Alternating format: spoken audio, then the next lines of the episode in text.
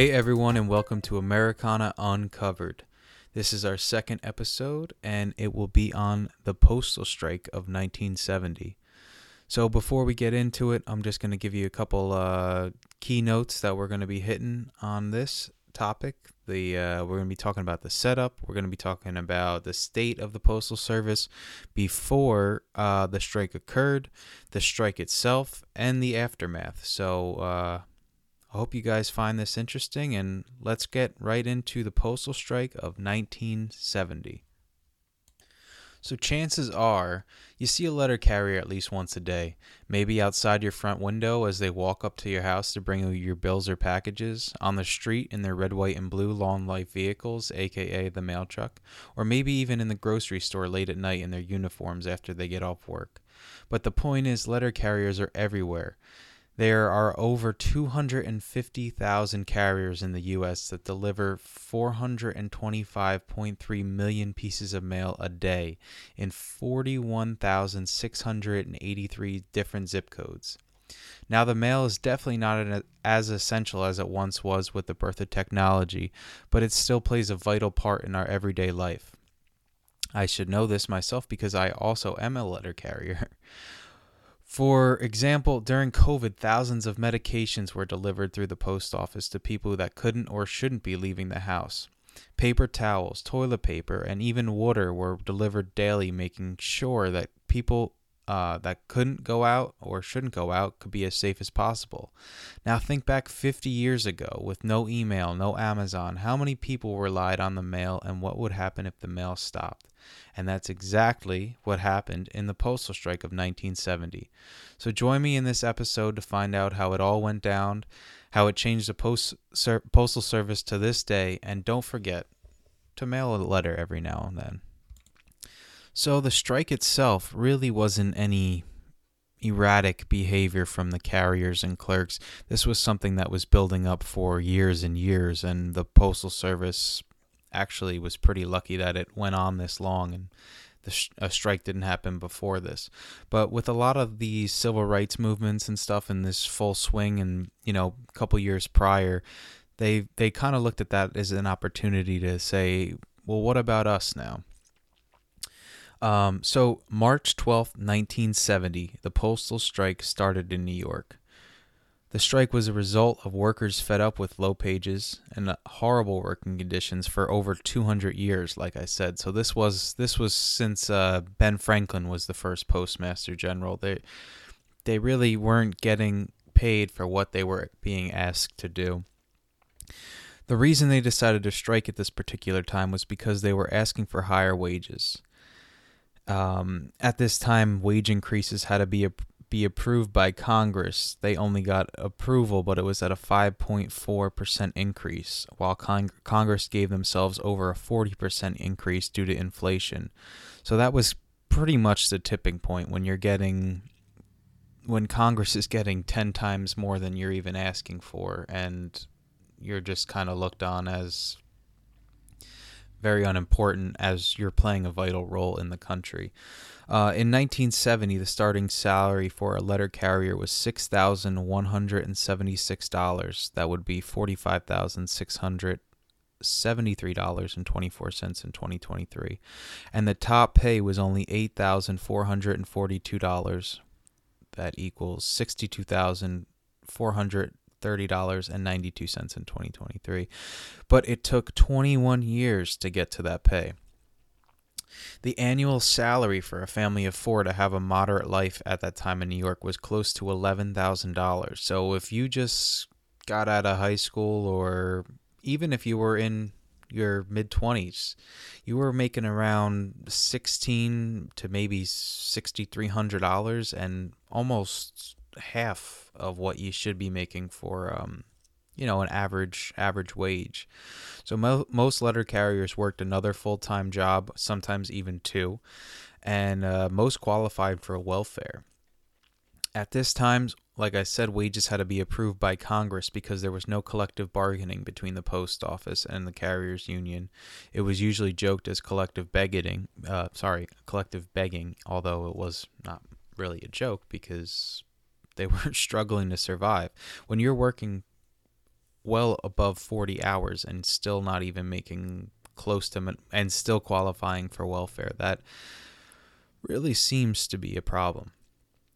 So, to put into perspective, here are two employee stories. Uh, I saw there's a documentary on the NALC. Uh, if you type in on YouTube, just um, Postal Strike of 1970, a lot of videos will come up, but there's one um, on the NALC, which is the National Association of Letter Carriers. Uh, YouTube channel, and that's a good documentary on there. I found some stuff.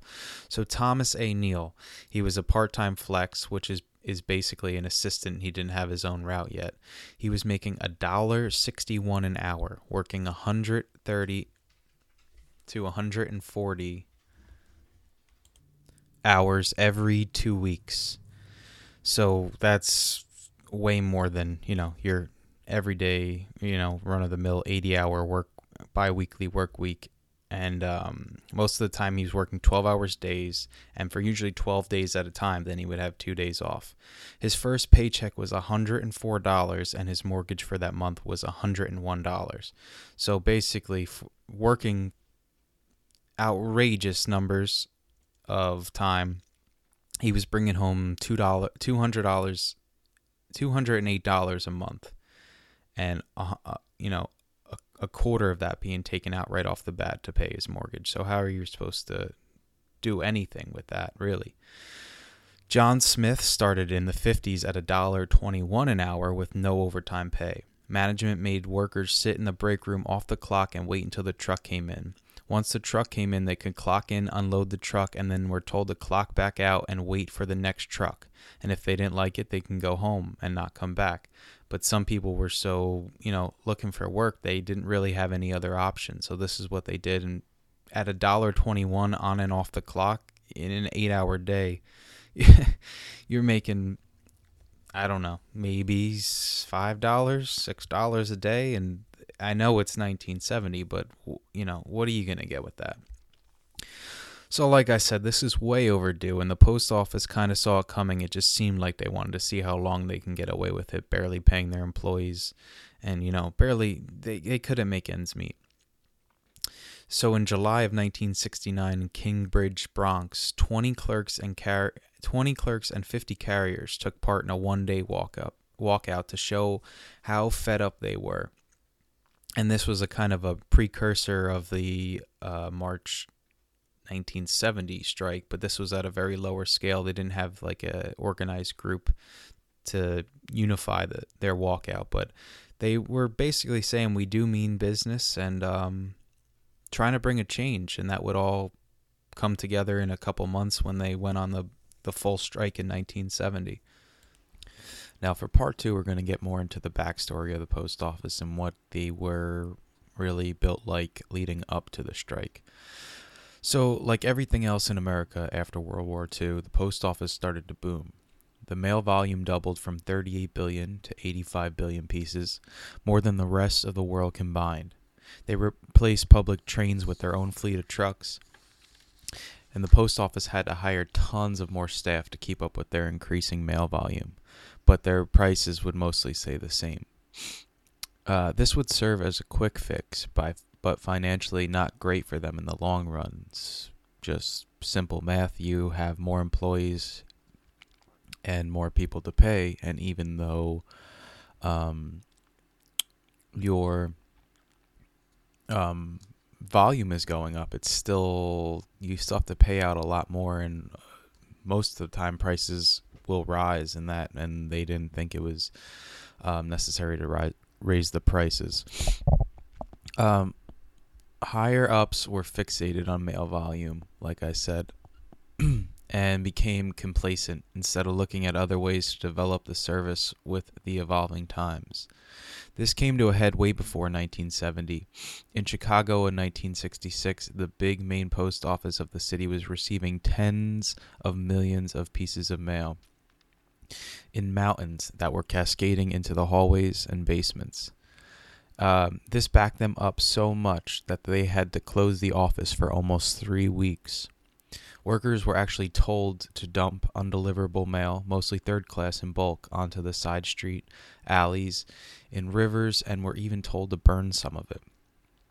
Um, it was considered to be known the perfect storm because this was really another tipping point for the workers. Um, most people were quick to blame the racial strife at the office, and most employees were African American. Um, that was it's just always been um, pretty much an equal rate of race hired at the post office, but in the cities, big cities like that, there was more African Americans. So people, just with the times, wrongly blame them. Um, it of course had nothing to do with race, but the onslaught of ma- of mail that overwhelmed the employees so much, not to mention on uh, how understaffed they were at the time. The post office no longer had political clout to get necessary funding, staffing, or equipment. And the postmaster general at the time, Lawrence O'Brien, said that the post office was in a race with catastrophe. O'Brien stated that they needed to change their format.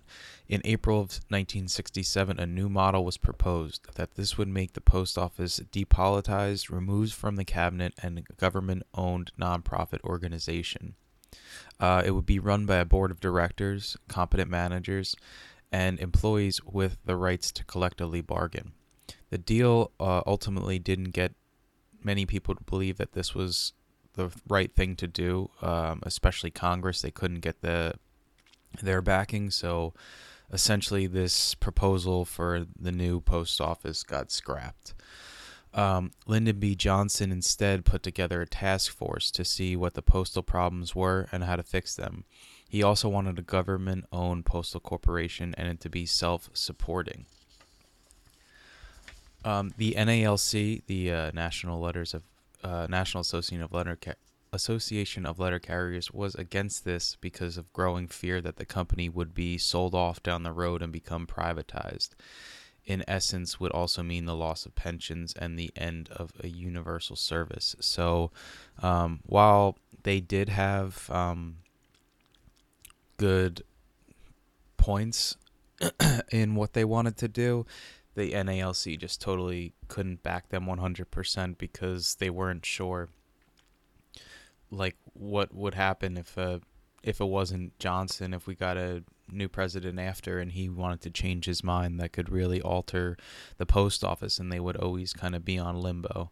So they didn't agree with this and essentially that that that didn't um like I said the new proposal didn't get done and the unions were totally against this because they also, like I said, wanted to ensure universal service. This would definitely take away um, maybe like middle America and stuff like that, where maybe they're not making as enough uh, as much money, but um, like the, the unions and everyone believe that no matter where you live, you should get the same service for the same rate. So while this was all boiling together and no one could agree on anything. Um, the man that was the president of the NALC at the time was James A. Rademacher. He was aggravated with the recent outcome of Congress' uh, wage increase, but he also knew his members of the union were equally or even more unhappy. They had to be for some time now. He may have actually angered them even more after the wage increase was announced. He put out a memo stating to the members that he would be doing all that he could do to get the percentage increase, but in the meantime, all members should cool out until something was uh, resolved. So, those two words, cool out, set the union members ballistic.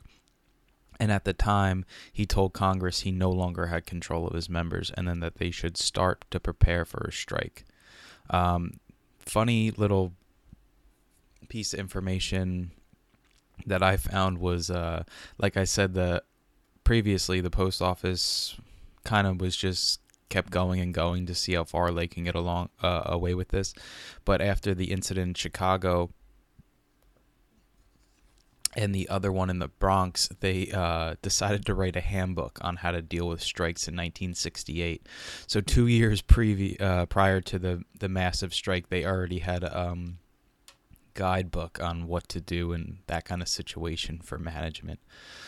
Um, so, like I said, they just knew something was going to happen, and they were just seeing how long they could get away with unfair pay and, and horrible working conditions. So, the strike was set to uh, t- take place in New York City. It was branch number 36. Excuse me. who organized the beginning of the strike. Uh, the New York Post Office was the biggest post office at the time. Along, they received the most mail in the country. So Rademacher decided to hold a vote to see if they should go in favor on the strike. And the vote went 1,555 members in favor and 1,055 opposed. So it was official the strike would start at midnight in New York. It was illegal to strike against the government, though that would not be a concern for the picketers. Um, each worker would be subjected to a thousand dollar fine, jail sentence, up to a year and a day, and an automatic loss of a job. So a lot was on the line, but they kind of were in the same mindset that we're not making, you know, anything what we should be right now. So if we get fired, what's you know, what's there's nothing. We want to fight for what we think we should be getting paid. We want to do this job, but it needs to be under the right circumstances. Uh, like I said, it, it first started in New York and then rapidly started to spread to New Jersey and Connecticut. And then it just took off and started to spread all over the country. Over 700 post offices, including nine of the biggest, nine of the 10 biggest offices, would close. Uh, this affected more than just mail delivery. The stock market was crippled. Department stores could not send out bills and statements for charge account customers. Magazine companies dropped off periodicals and bills with no one to sort it. Uh, Newsweek ran an article stating, quote, the U.S. postal system, for all its creaky inefficiencies, simply has no parallel in performing its vital functions. Um, there were a lot of veterans that worked for the Postal Service, and they were at the risk of losing everything. Um, non veterans were still aware that they would be losing their jobs, but also they were okay with that as long as it would make it worth it for the next line of workers. Besides New York, New Jersey, Connecticut, uh, other cities started to join, such as Cleveland, Akron, Buffalo, Chicago, Dearborn, St. Paul, Denver, and San Francisco. Uh, 30 major city, cities all over were on strike with no mail service. So President Nixon at the time started to panic and he said he would agree to start negotiations if the workers went back to the job. Uh, all workers stood together and said no. They heard enough talk over the years, and it was going to they they if they were going back to work, there would have to be an agreement in place. At this point, Nixon had to try something else out, um, so he called the National Guard in to help out. 9,000 men got the call to report to various post offices and to get the work done. The Army officers had no idea, obviously, they're not mailmen, what to do once they got there. Not really given any instructions besides from the mailmen who were in the service at the time. They were instructed by their instructors to teach the rest of the um, military men how to do um, everyday functions and it just was a total mess. Uh, this probably made things even worse. After only two days, Nixon de- uh, decided to rescind the troops. So the strike started quickly and spread quickly, and it lasted a whole seven days. So a, w- a full week of um, no mail delivery in you know a better part of the country. Um, on March 25th, it finally came to a close. It was a long time coming, but for the strike accomplished, um, the strike accomplished better wages and the right for unions to collectively bargain. Top pay status was reached in eight years instead of 21. Better working conditions were promised, and arbitration was now avail- now available if both sides can come could not come to an agreement. So this is uh, pretty big in our uh, our local or our national um, contracts up. So I don't think there has been a time in the last 20 years that they didn't have to go to an arbitrator. Not that they can't agree on anything. It's just um, it's just impossible for both sides to agree on everything. So this um, part of the strike is a pivotal part even now in 2023, where we're coming up on national uh, negotiations again. Um, in this post office, uh, it also became government owned, a corporation, just like O'Brien was trying to accomplish three years prior. Um, this helped out a great ton because it let the post office borrow money that they needed to bring um, more updated equipment and better buildings into the 20th century. Part of the better working conditions that they were striking for. All of these were uh, t- all of these changes were taking place and being stated in the Postal Reorganization Act. The post office also went, underwent a name change from the Post Office Department to the United States Postal Service, as we know it today, on July 1st, 1971. Um, it it kind of seems like once they sh- were done with the strike, they went back to work. This all went into place the next day, but it didn't go over very smoothly at all. Um, although the union and the workers eventually got what they wanted, the post office and Congress still were dragging their feet. Uh, union militants started talking about another strike on April 27th, 1970. And Nixon knew that he couldn't wait any longer or afford to have another postal strike. So this time it was predicted that the walkout. Uh, oh, so this time it was predicted the walkout would be even bigger than the one that occurred in March. So, like I said, Nixon know, knew he had to uh, could not let this happen again.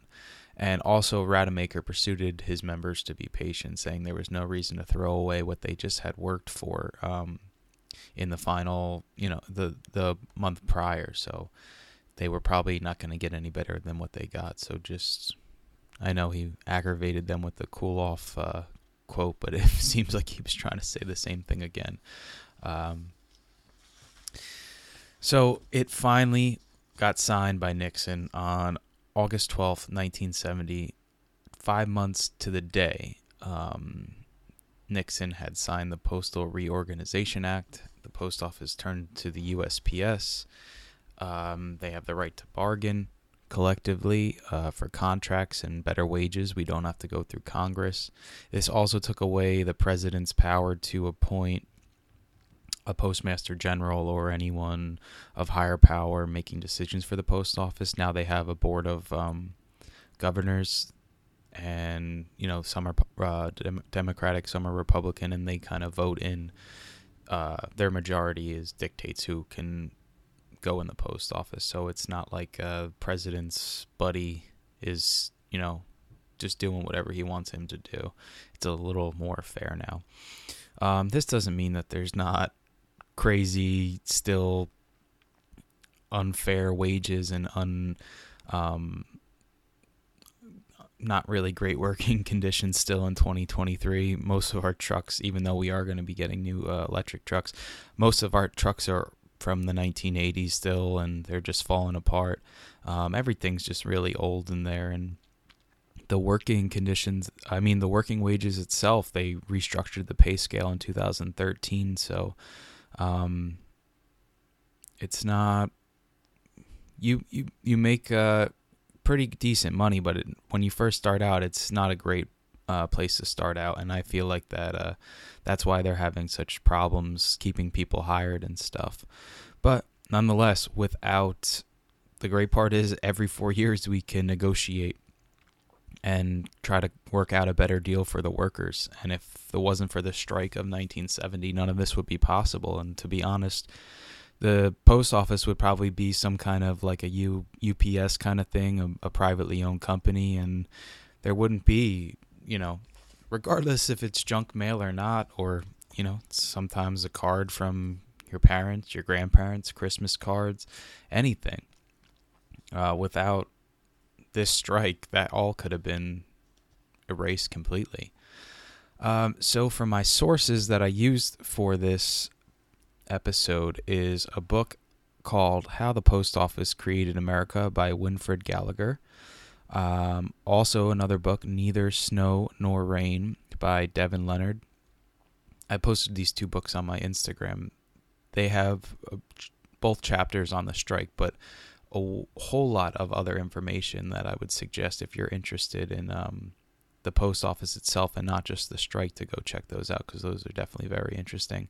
And also um, facts.usps.com and the NALC.org that they have the that documentary I was talking about on their website, but it, they also have it on their um, YouTube page to find that out. So that's the episode for you. I hope you liked it. Um, like I said, the post office still, whether you want to admit it or not, is a very pivotal part in um, our country and how our country turns. So I hope you guys found that as interesting. Maybe not as interesting as me, considering I am a mailman, but um, I just thought it was a cool thing and maybe a little lesser known thing that happened about 52 years, 53 years ago now. Um, so that that's it for this episode. Like I said, we're going to be introducing brief broadcast, which is a little bit shorter of an episode, probably around the 10 to 15 minute um, range compared to these full length episodes that are around a half hour. So I wanted to give you guys a little more content in between the monthly episodes. So on this is March. I'm sorry, this is February 3rd that this is coming out. On February 10th, we'll be doing a brief broadcast titled So Long, David Crosby. That will be um, discussing the life of the late, great David Crosby. Um, and then on February 17th, we will be discussing the history of spring training um, with baseball right around the corner. Big baseball fan, and I just found that to be pretty interesting how the war and everything altered spring training. That seems like a you know minor thing, but it, World War II played a huge part on that. Um, that will also be a brief broadcast, and then on March third, episode five, full length episode, will be released. Uh, the topic for that is still TBA, but um, yeah, listen on Spotify. Follow me on Instagram, Americana underscore uncovered. Um, email me with any questions, any you know, ideas at AmericanaUncovered at gmail.com. And uh, hope you guys enjoy your month. I'll see you soon. See you next Friday for So Long, David Crosby.